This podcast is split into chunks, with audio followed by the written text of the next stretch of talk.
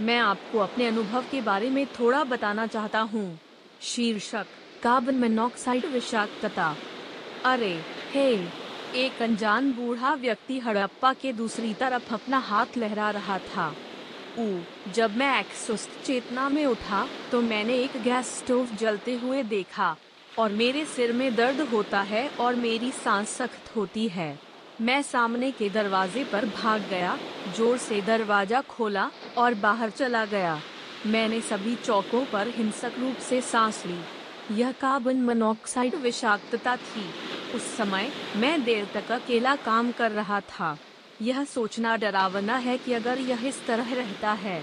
हालाँकि मुझे यकीन नहीं है कि बूढ़ा आदमी जो अपना हाथ लहरा रहा था, उसने मुझे जगाया या मुझे आमंत्रित किया। वैसे भी मुझे लगा कि मैं वास्तव में मरने वाला हूँ। नमस्ते सज्जनों। हेलो महिलाओं, यह तकाजुन है। आज अपने भविष्य के लिए ज्ञान का निर्माण करें। यह सैनिस तक सीमित नहीं है, लेकिन अगर यह कुछ ऐसा है जिसे पोस्ट किया जा सकता है और लोगों को दिखाया जा सकता है तो यह स्मृति में सुधार करने का एक तरीका है जिसका उपयोग किया जा सकता है। 2016 में कॉर्नेल विश्वविद्यालय ने छियासठ छात्रों को इकट्ठा किया और उन्हें रिकॉर्ड करने के लिए कहा कि एक सप्ताह में उनके पास किस तरह के अनुभव थे। रिकॉर्डिंग के समय मैंने उनसे पूछा कि प्रत्येक रिकॉर्ड के लिए इस एनएस पर कौन से अनुभव पोस्ट किए गए थे। दूसरे शब्दों में, हमने उन्हें एक सप्ताह के लिए अपने अनुभव रिकॉर्ड करने के लिए कहा और यह देखने के लिए एक मेमोरी टेस्ट आयोजित किया कि उनमें से किसने इस एनएस पर पोस्ट किया है। नतीजतन, जिन लोगों ने इस एनएस पर अपने अनुभव पोस्ट किए हैं, उन्हें बाद में याद रखने की 12 प्रतिशत अधिक संभावना थी। यदि आप अपनी एपिसोड मेमोरी को स्पष्ट रखना चाहते हैं तो आप जानते हैं कि एस एन पर सामग्री पोस्ट करना प्रभावी है।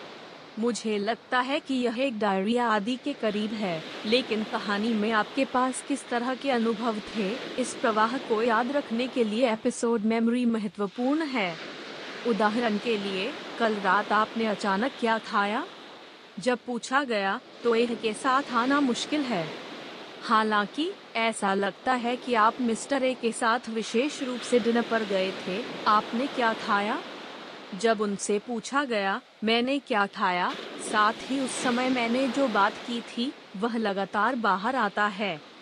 यदि आप यह याद रखने की कोशिश करते हैं कि आप किस तरह के संदर्भ या एपिसोड को याद रखना चाहते हैं तो यह याद रखना आसान होगा।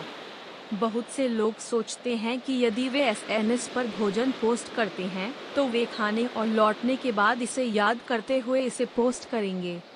मैं संदर्भ, कहानी और भावना को याद करते हुए पोस्ट करता हूँ, इसलिए मेरी याद में रहना आसान है।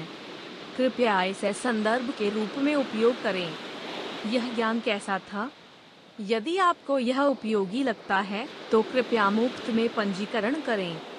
हर व्यक्ति में हमेशा अपना जीवन बदलने की शक्ति होती है। आज सबसे छोटा दिन है। आय ज्ञान के साथ कार्य करें और अपने भविष्य के लिए आगे बढ़ें। जल्द मिलते हैं।